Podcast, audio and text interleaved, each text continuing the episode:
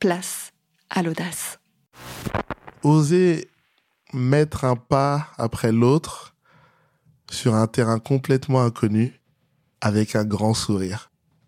En étant pas sûr de ce qu'on va rencontrer, mais sûr de ce qu'on nous on projettera dans la rencontre. Je suis Stéphanie Pavier et je vous propose de nous faufiler dans les coulisses de la vie d'artistes qui ont fait le choix d'écouter leur instinct et de vivre de leur passion. Pourquoi ont-ils choisi la voie artistique? Comment ont-ils construit leur parcours? Quelles rencontres ont été inspirantes, voire déterminantes? Et quel a été le déclic qui a tout changé? Place à l'audace.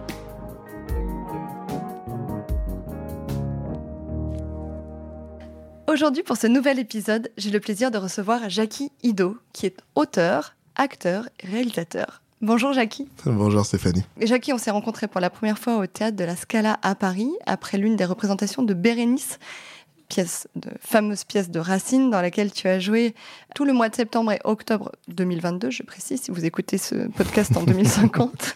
tu étais aux côtés de formidables comédiens.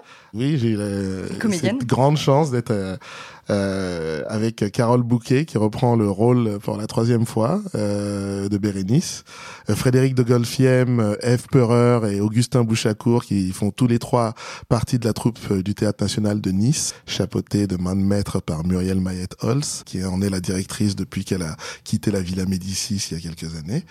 Et euh, donc c'est une coproduction entre la Scala de Paris, Frédéric Biessi, et Muriel Mayette-Holz, Théâtre National de Nice. Et un Jean Racine qu'elle a mis en, qu'elle a mis en scène, euh, un Bérénice euh, fabuleux qu'on a eu la chance de jouer sur Paris pendant un mois. Moi, je suis venue vous voir, j'ai adoré la pièce.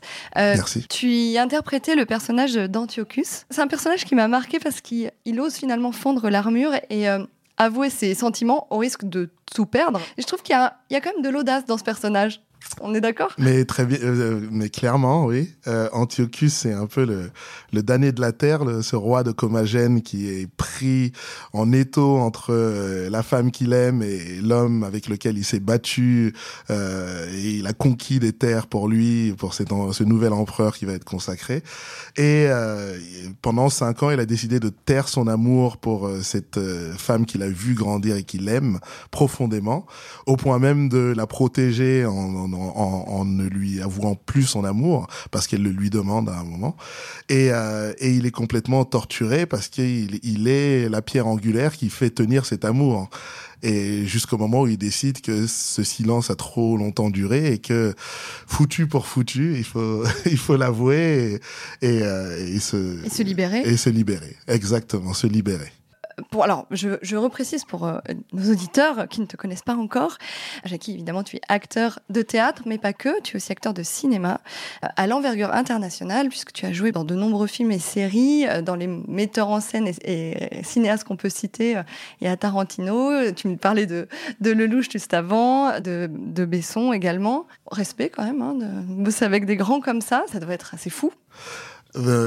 Complètement, surtout pour un un, un, jeune cinéphile et un, étudiant en, cinéma comme moi qui bouffait des films à longueur de journée, enfant, j'étais ballotté entre la bibliothèque de mon papa et, sa vidéothèque qui était remplie de films. Donc je rêvais euh, dans la fiction depuis que j'étais môme.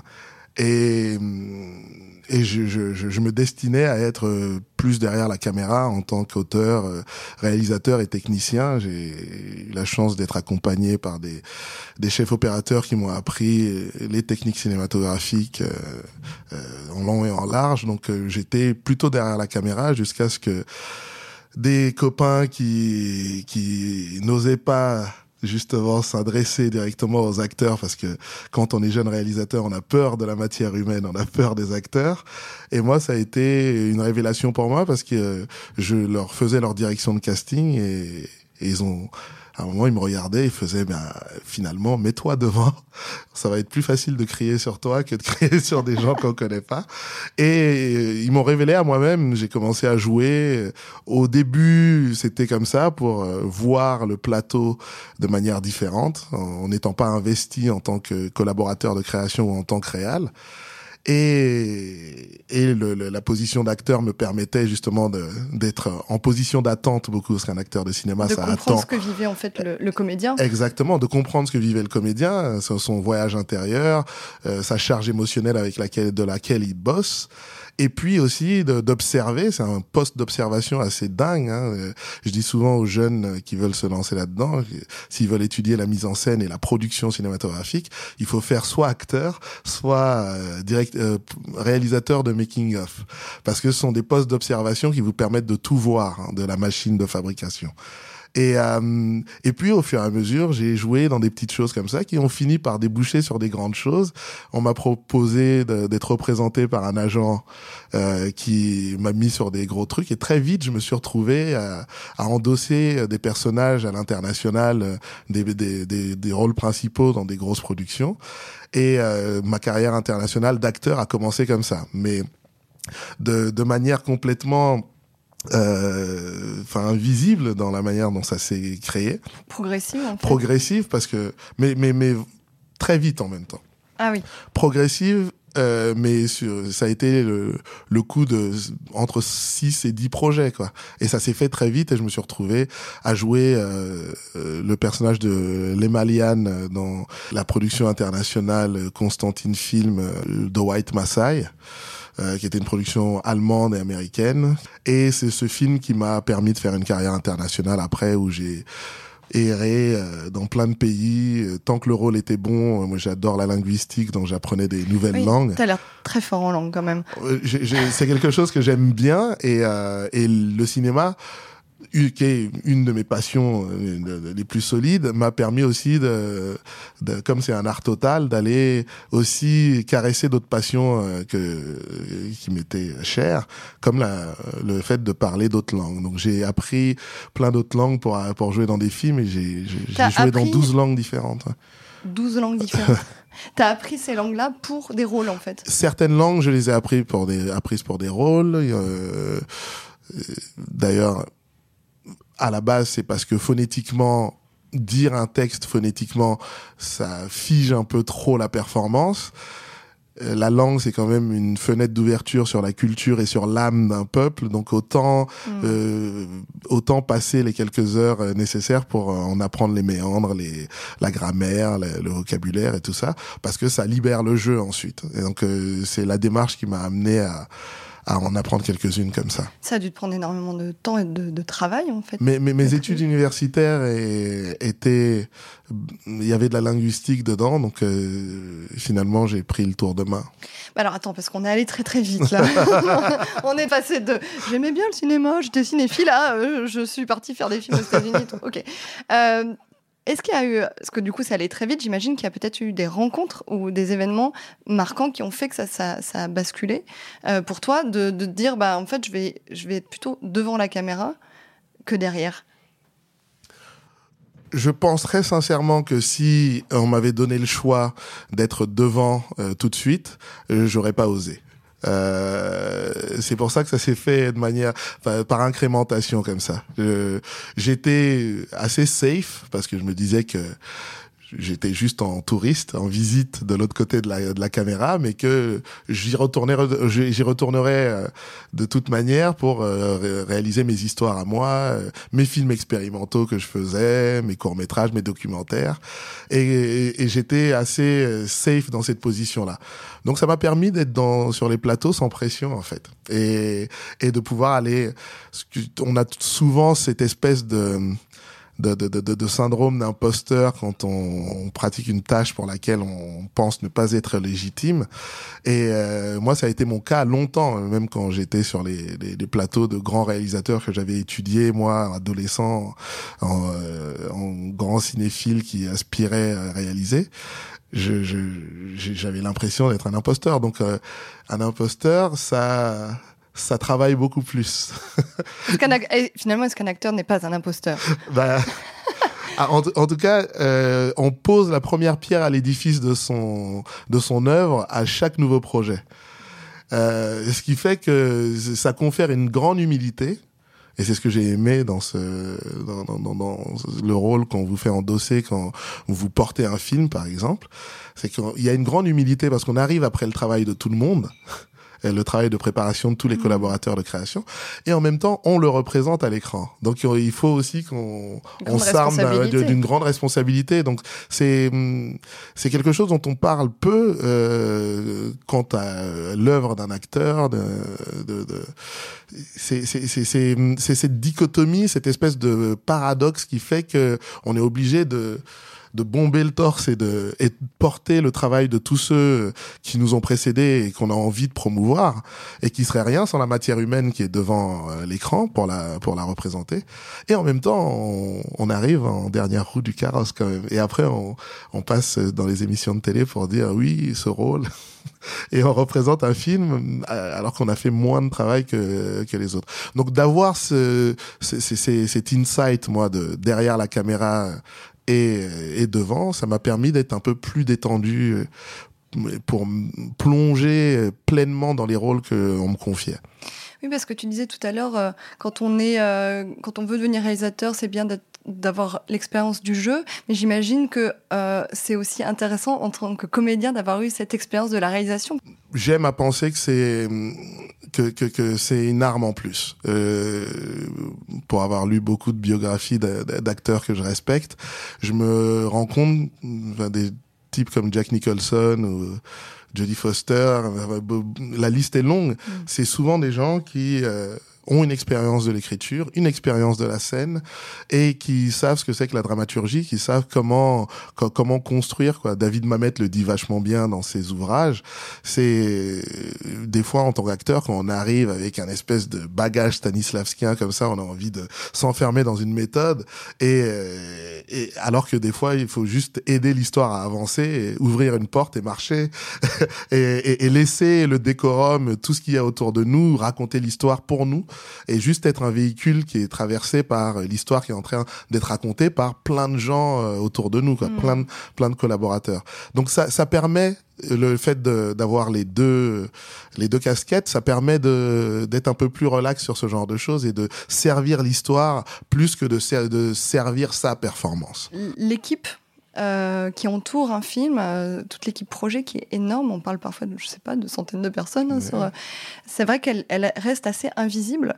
Et c'est assez rare, je, je, trouve, d'entendre voilà cette, cette humilité en tant que comédien, de se dire, mais en fait, je suis aussi important que la personne qui va gérer la production, qu'en fait, voilà, qui a aussi tous ces métiers autour. Mais c'est ce qui m'a attiré, moi, vers le cinéma à la base, comme comme outil d'expression euh, parce que euh, moi j'ai je viens d'une famille dont je suis un des petits ravisos. Mes grands frères ont entre 15 et 20 ans de plus que moi.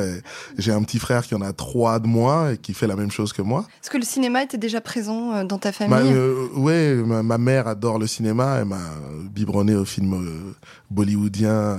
voilà, donc j'ai mon père aimait beaucoup les, les, les westerns, les, les, films de la nouvelle vague, les films de gangsters. Donc il y avait beaucoup de cinéma à la maison. Euh, je me souviens que petit, mon père me demandait, parce qu'il travaillait de nuit, euh, et était anesthésiste et travaillait de nuit, euh, et il me demandait de lui enregistrer les cassettes vidéo. Euh, on a, à l'époque, il y avait un magazine qui s'appelait Téléjaquette et on découpait des jaquettes euh, des films qui allaient passer dans la semaine. Mais non. Et, et on achetait des, des, des, des, jaquettes comme ça où on glissait les, les, les, les jaquettes qu'on avait découpées dans le magazine. Et, voilà. Et puis ça faisait une collection de films, quoi. Donc moi, j'étais celui qui était le préposé à l'enregistrement de ces films-là. Donc je lui constituais sa collection, ce qui m'a permis de, permis de voir énormément de films et, euh, et tout ça. Et ça a été un peu mes, mes, mon, mon école, mon école. Et du coup, le fait de choisir cette voie artistique, est-ce que ça a été quelque chose euh, de très naturel, de, d'assez intuitif, ou, il y a eu quelques, quelques obstacles à surmonter? Alors, euh, des obstacles, il n'en était pas vraiment en fait, parce que comme je le dis, étaient, les grands frères étaient plus âgés, donc étaient partis. Le papa était euh, lui aussi parti, donc spontanément, il m'aurait pas dit suis cette cette filière là. Euh, mais j'ai eu une grande liberté à, à tester des choses.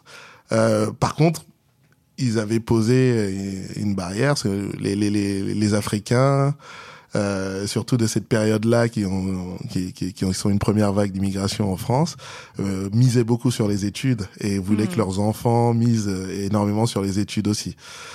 Et en même temps, nous, on observait des gens qui avaient, qui étaient bardés de diplômes, euh, galérer à, à, à être euh, rétribués d'un job qui était à la hauteur de ce qu'ils avaient étudié, quoi. Donc, euh, ça, on était la première génération à prendre un peu de recul avec ça. Mais je viens d'une famille où il faut faire beaucoup d'études. Donc, donc j'ai, j'ai donné ça à mes parents. J'ai fait des études et en parallèle, je faisais tout le temps libre que j'avais, je faisais les choses que j'avais envie de faire. J'avais envie de devenir basketteur, ben j'étais j'étais 7 jours sur 7 au basket en train de peaufiner mon, mon jeu. Euh, tu fais pas les choses à moitié toi, non, je dormais je dormais très peu la nuit. Et puis à côté de ça, euh, j'ai eu la chance de d'être de, de, de, intéressé par la littérature très tôt. Je, je pense que mes premières histoires, j'ai écrivais à 4 5 ans et euh, et j'ai eu des profs en primaire qui m'ont inscrit à des concours littéraires. Donc j'étais vraiment baigné dans la littérature et c'est quand ils m'ont expliqué que écrire ça allait être difficile pour euh, nourrir ma panse un jour, j'ai commencé à paniquer, à me dire mais quel métier permettrait de continuer à être curieux toute sa vie, être un étudiant à vie et en même temps euh, kiffer, euh, apprendre des nouvelles choses. Quoi. Mm. Et l'art total, le cinéma, s'est imposé à moi à un moment. Mais t'as bien raison, je n'avais pas j'avais pas envie de le dévoiler comme ça à tout le monde, donc j'ai j'étudiais ça de mon côté euh, dans, dans le coin, et puis j'avais une façade qui disait euh, tout autre chose. Et, et, et puis au fur et à mesure, ça s'est imposé à moi. Que je, je, pense que le fait d'être dans le quotidien de sa pratique, sans vraiment être dans l'expectative, sans chercher à, à, à réussir, enfin, ce, ce, ce, concept de réussite et d'échec, euh, qui pour moi est le même bouton, le même muscle. Quand on cherche à réussir, on a peur de l'échec et vice versa. Donc euh, le fait de mettre tout ça de côté et de juste s'intéresser à quelque chose qui dans lequel on a envie de se donner à, à fond euh, corps et âme ça fait qu'à un moment on finit par vous repérer. Et c'est ce qui s'est passé avec moi. J'ai tellement travaillé dans mon petit coin à Stein dans le 93 euh, au Clos Saint-Lazare qu'à un moment quand j'ai osé montrer mes, mes choses bah, il y a des gens qui ont dit bah oh et, j'y croyais même pas moi-même, mais ça m'a amené euh, dans des endroits que j'aurais jamais imaginé euh, atteindre euh, quand je, je le faisais dans ma petite cité. Et cette passion, finalement, c'était un peu ton moteur. Exactement. Je, je, fais, je fais une transition subtile. Elle parce est que belle, tu, cette transition. tu l'as vu venir euh, Parce que hum, j'ai l'impression que dans ton métier, ce que tu aimes aussi, c'est de transmettre ça de transmettre cette passion et puis cette, cette confiance. Tout à l'heure, tu parlais de, du fait de pas forcément oser tout de suite passer devant la caméra. Euh, aujourd'hui, tu t'investis auprès de, du jeune public pour, euh, pour les pousser à oser? Euh, Oui, à travers le, projet moteur fondé par Caroline Sénéclose.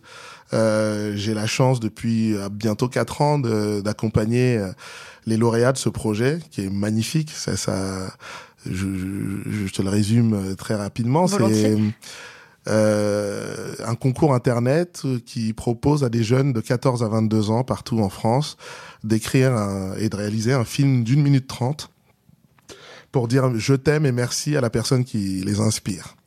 Euh, c'est, on, on, reçoit tous les ans des films merveilleux de gamins qui osent justement euh, se confronter à cette personne qui les inspire et, et leur faire une ode comme ça au euh, public. Et les, les 25 lauréats qu'on sélectionne chaque année vont à Cannes faire la montée des marches. Ils reçoivent un clap d'or de Thierry Frémaux, les étoiles plein les yeux sur le tapis rouge. C'est magnifique. Et puis ensuite, euh, généralement en automne, on, on, les accueille dans ce qui est le, le, campus de la confiance, où justement, avec des intervenants comme Bertrand Perrier, moi, de plein d'autres gens, pendant une semaine, on les amène à oser la confiance et à retourner le miroir vers eux-mêmes pour euh, oser se dire je t'aime et merci à soi-même, qui est pas une, une mince affaire, que qu'on soit petit, moyen ou grand oser se dire je t'aime et merci à soi-même, c'est c'est tout un travail euh, euh, périlleux.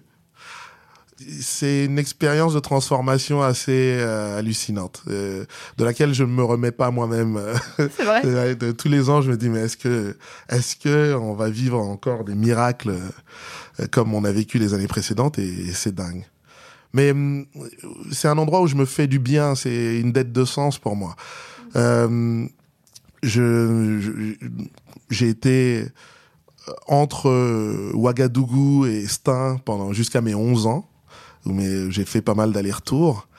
Euh, et pour ensuite me poser vraiment avec, ma mère et mon petit frère euh, à euh, où j'étais une espèce d'écrivaillon qui, qui, confiait tous ses états d'âme à la page au lieu de, de connecter avec les gens. J'avais un, côté un peu autiste comme ça, très timide. Et, et je, sais que très profondément, j'avais cette envie de connecter, de créer du lien avec les autres. C'est juste que je trouvais pas forcément en moi les ressources pour le Mhm. faire. Mais je savais qu'elles étaient là, tapis au fond de moi. Donc, Quelque part. Ouais, et, et, et, et c'est toujours le prétexte de, de vouloir devenir réalisateur, de raconter mes histoires, de, de transmettre aussi, parce que c'est une part importante de, de la création. Pour moi, j'ai, j'apprends mieux quand je, j'apprends aux autres. Euh, et, tout petit. Et c'est drôle, j'aperçois mes enfants faire la même chose aujourd'hui et c'est, c'est- je me prends des claques en voyant que la, ma- quand je leur apprends un truc, deux minutes après, je les vois avec euh, leurs copains en train de leur apprendre. C'est la manière dont nous, on, on apprend, on, on fonctionne. On, on observe beaucoup et ensuite on, on essaie de le transmettre et c'est comme ça qu'on on, on acquiert mieux les, certains, euh, certaines choses. Pendant longtemps, comme ça, je, je, je- je- créer du lien, c'était compliqué. Et hum, je me suis forcé. euh, Ça t'a coûté un peu. Mais ça coûte toujours un peu. Il y a un peu de, il y a un peu de souffrance là-dedans, mais la- la- elle peut être libératrice la souffrance quand on s'y confronte réellement. Euh, d'un gamin qui comptait ses pas dans la cour de récré parce qu'il avait peur de, de, de- de- du regard de l'autre, je me suis mis à changer les paradigmes, à me dire mais euh, finalement c'est quoi la timidité? Je marche dans cette cour de récréation et j'ai peur du regard de tout le monde peut-être qu'il faut que j'assume que j'aime bien le regard des gens en fait et que c'est parce que je, l'aime bien euh, que, j'en ai autant peur. J'ai peur qu'il qu'il soit plus là peut-être. Et, et donc ça a été un véritable changement de paradigme pour moi parce que je me suis dit bah finalement mets-toi euh, à l'endroit des projecteurs et vois ce que ça te fait. Et il y a quelque chose de fluide qui s'est produit à ce moment-là. Je me suis dit, euh, finalement, j'aime bien parce que c'est une manière de transmettre, c'est une manière de donner, c'est une manière d'être généreux de soi, Mm. euh, de trouver une plateforme où les gens se posent euh, pour vous regarder, pour vous écouter et de leur transmettre quelque chose. Quand on le fait sans chercher à leur prendre quoi que ce soit, mais en leur, à leur donner de son expérience et, et, euh, et de ses dons, euh, il se produit quelque chose de fabuleux. Et, euh, et donc c'est une des choses que j'essaye de, de, de transmettre aux, aux lauréats du projet moteur qui viennent ou bien dans les différents ateliers que j'ai pu tenir un peu partout dans le monde. Euh, euh, alors c'est- ça prend, c'est multiforme. hein, ça peut Ouais. être, euh, ça peut prendre le prétexte de l'écriture, ça peut être aussi celui de l'acting ou ou de la réalisation. Peu importe au final, parce que ce ne sont que différents outils qui Ouais, permettent de, de- voilà, qui permettent de s'exprimer et d'exprimer quoi, d'exprimer son unicité. Et quand on arrive à contacter son unicité en se confrontant réellement à soi-même, eh ben il se passe des choses euh, géniales. Parce que T'as un euh, exemple bah, euh, l'exemple il est tout con, c'est que quand on est, quand on prend sa place, on rend la sienne à le- tous les autres. Et ma, ma coach, euh, Lena Cohen, euh, à une époque, me l'a beaucoup répété et ça, ça a allumé plein de loupiotes en moi. Mais c'est, c'est vrai, quand on, quand on ose euh, se confronter à soi-même, mais dans tout ce qu'on a de, de plus vil et de Mm. plus lumineux, et qu'on l'accepte, Mm. et on prend finalement sa place, et ça permet aux autres, qui eux aussi sont dans la même euh, démarche et qui ne savent pas, bah ça leur donne un exemple pour que eux-mêmes prennent leur place à eux et cherchent pas à être dans les couloirs des autres.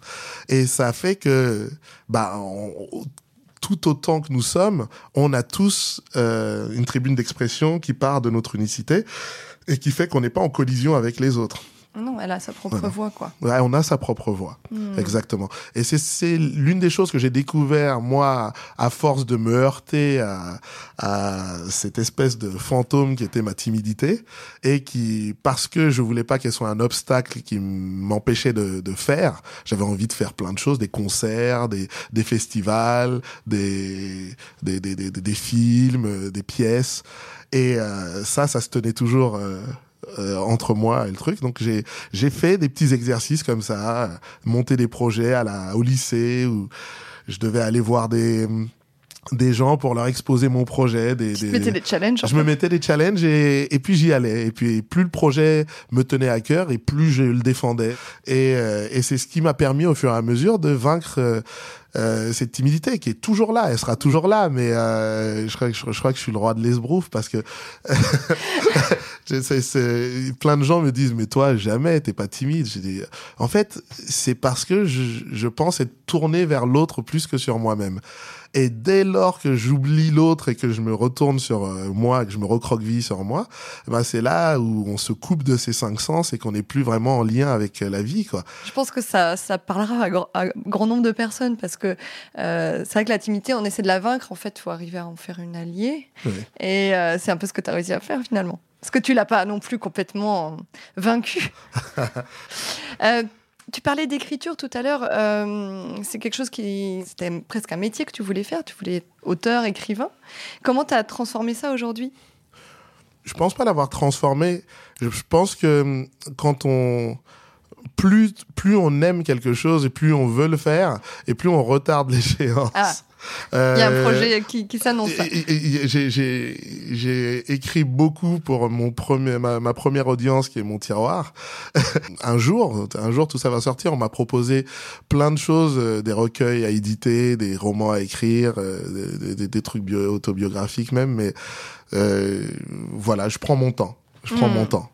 Et j'ai cru euh, comprendre que tu, tu slamais aussi. Ça, c'est une forme d'écriture, euh, une forme d'expression intéressante. Mais clairement, le, slam euh, que j'ai découvert un jour à travers le film de Mark Levin, Slam, où joue mon, mon copain Saul Williams, qui, est, qui est un film sublime sur justement cette urgence de dire moi, j'ai découvert sur les scènes ouvertes, euh, les scènes ouvertes de slam où le principe était très simple. Il y a un MC, un bar, un texte dit pour un verre offert et et tout le, tout le monde a accès à cette tribune d'expression libre pour pour dire ses tripes euh, dans la bienveillance la plus euh, saine et la plus encourageante quoi. Et hum, j'ai découvert ça début des années 2000 et j'ai pris une claque phénoménale, monumentale qui a fait que je me suis intéressé au scène slam longtemps, et, mais sans jamais oser monter sur scène pour ah. dire. Parce qu'il y a toujours ces, cette question de confiance en soi euh, qui fait qu'on se limite un peu. Mhm. Et euh, je savais qu'il y avait plein de choses en moi que j'avais envie d'exprimer, mais affronter le regard des autres et tout ça. Donc je préférais aller des oreilles plein les yeux, regarder les slammers que je suivais d'une scène à l'autre partout sur Paris, mais sans oser faire. Et puis j'ai eu perdu un pari contre un pote un jour, euh, mon pote Sam, qui m'a dit. Euh, euh parce qu'il m'accompagnait beaucoup sur une des scènes les plus euh, réputées de l'époque, rue des Dames, la Teranga de Mike Silla, qui était vraiment un repère des mmh. plus grands slammers de Paris. Et, euh, et je devais poser deux textes là. Euh, donc euh, pour j'ai perdu le pari, donc je devais faire les deux textes et j'ai amené mes amis d'enfance, euh, Fabien et Samy, avec qui je jouais au basket et avec qui j'avais fait tout mes, toutes mes conneries. dès qu'on avait un, un, projet en tête qu'on essayait de faire, on se motivait tous les trois et on essayait de le faire ensemble avec un autre copain qui s'appelait Brahim. et ils sont venus j'ai pris un pseudo euh, chelou histoire de me donner un peu de courage de faire de faire l'histrion quoi. Je me suis appelé John Pou de chocolat et ils ont, euh, dans la surenchère ils ont dit moi ça va être Grand Corps Malade et l'autre il a dit bah moi ce sera le comte de Boudherbala. Ah génial. Et, euh, et et en pensant que ça passerait comme ça et puis la soirée s'est tellement bien passée on que derrière on s'est regardé on a dit mais on serait con de pas utiliser cette ce rendez-vous mensuel pour écrire des textes et les dire là dans cette bienveillance et dans cette écoute quoi. Et pendant deux ans, j'ai eu un espèce de, duo avec mon alter ego trip Grand Corps Malade.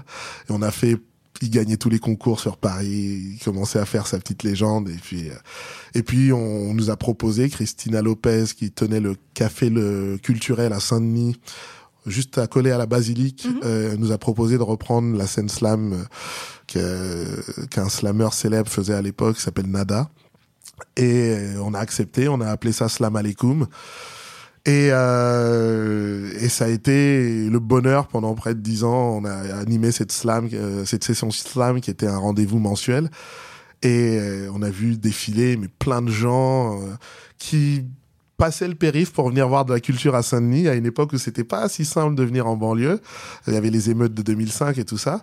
Mais nous, on défiait ça en disant, mais voilà, enfin, au-delà du cliché, venez, mm. venez voir de la culture chez nous. Et, euh, et on a, on a assisté à des choses euh, magnifiques. Mixité sociale, intergénérationnelle, c'était intergénérationnel. Ça rassemblait, quoi. Ça rassemblait, ça fédérait autour de l'écoute et autour de, des mots.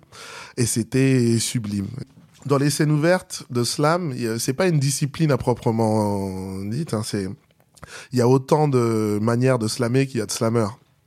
Chacun vient avec son bagage. Il y a des gens qui improvisent, qui sont phénoménaux là-dedans. Euh, euh, big up à Hippo Kung Fu. Euh, j'espère que j'écorche pas son nom. Hippo Kung Fu, voilà. Hippo Kung Fu qui est un, un, un, un slammer dingue qui, qui improvise magnifiquement bien des textes qu'on dirait qu'il a écrits avant. Mais mais il y a aussi des, des rappeurs qui viennent dire a cappella. L'important c'est de venir dire a cappella pendant de 3 à 5 minutes un texte, euh, et, de recevoir un verre euh, pour le verre qu'on a dit. Et euh, donc on a tenu ça pendant longtemps, ça s'est un peu étiolé. Et là, il y a un projet qui est en train de se profiler là à la Scala. On va, on va certainement en faire une l'année prochaine. On va faire un Scala Malekoum. Ah génial, oh, génial. Je, l'annonce en, en exclusivité. très très touché que tu annonces ça dans cet épisode. Génial. Comment tu as vu évoluer le milieu du slam depuis que tu, que tu le pratiques? En fait, quand on se quand on en fait une discipline et qu'on se dit bah c'est il y a des slammers donc des slammers vont émerger euh, forcément on, on, se plante on se plante complètement euh, le slam c'est juste une tribune d'expression. Alors, bien sûr, le fait d'enlever l'intermédiaire, celui qui va dire la maison de disques ou l'éditeur ou, ou je sais pas qui ou la télé qui va dire, euh, qui va juger ce qu'on fait et dire c'est pas prêt pour le public, euh, le fait d'enlever cet intermédiaire-là, ça permet d'être directement en lien avec le public et de tester des choses euh, qui sont tapis au fond de nous et qu'on n'a jamais eu l'audace ni l'occasion peut-être de tester. Et, et c'est ce que je trouve magique dans ces scènes-là. Il faut qu'elles restent comme ça. Les scènes ouvertes, elles, elles ont bénéficié d'un écho euh, phénoménal avec euh, le succès de Grand Corps Malade et d'autres slammers. Euh, mais quand on revient à l'essence même de ce qu'est une scène ouverte, c'est un endroit où des talents se révèlent. Et, et, ce talent-là, il n'a pas forcément besoin de faire un disque après. Il y a plein de gens qui sont devenus écrivains, qui ont écrit du théâtre, qui ont écrit des bouquins, mais aussi d'autres qui sont devenus animateurs radio, d'autres qui sont devenus comédiens, réalisateurs. C'est juste qu'ils ont découvert leur unicité en la confrontant à un public qui était bienveillant. Ce qu'on mm. n'a pas vraiment l'habitude euh, dans nos sociétés d'expérimenter quand on essaye de, de, de, de, de se trouver.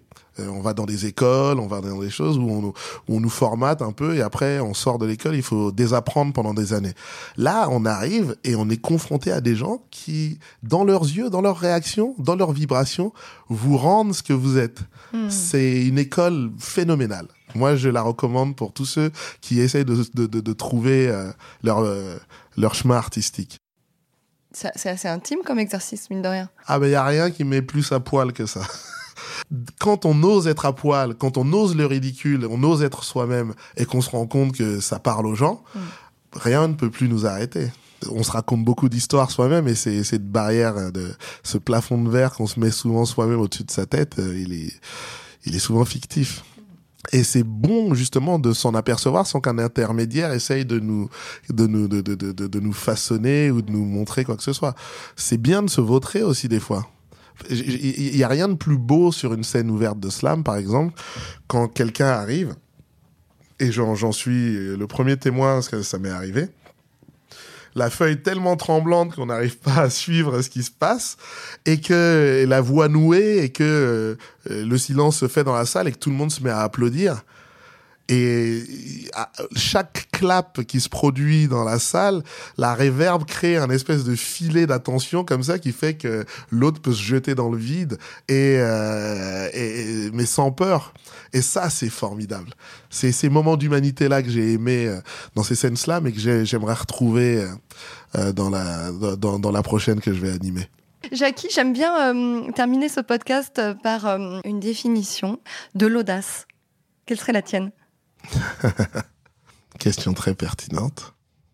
C'est oser mettre un pas après l'autre sur un terrain complètement inconnu avec un grand sourire. en étant pas sûr de ce qu'on va rencontrer, mais sûr de ce qu'on nous on projettera dans la rencontre. Et le fait d'accepter ces peurs, c'est comme si on déposait des espèces de gouttes comme ça d'amour qui les font qui les font disparaître. Donc, euh, aime tes peurs pour les faire disparaître. Génial. Allez, mais tu l'avais prévu, tu l'avais écrite. Je t'assure que ah, tu l'as improvisé? Ça vient, ça vient d'arriver là. On laissera à nos auditeurs le, le soin de juger si c'était de la merde ou pas. Merci euh, pour, euh, pour euh, nous avoir partagé tout ça aujourd'hui. C'était vraiment un, un, immense plaisir de te recevoir dans ce studio. Je pense Merci. que, enfin, j'espère en tout cas que cet épisode pourra inspirer des jeunes et des moins jeunes, parce qu'il n'est jamais trop tard pour oser, à croire en leur étoile et en leur talent. Merci, euh, merci à vous tous pour votre écoute. N'hésitez pas à liker, commenter, partager cet épisode. Et moi, je vous dis à très vite pour de nouvelles rencontres pleines d'audace. Merci Stéphanie. Música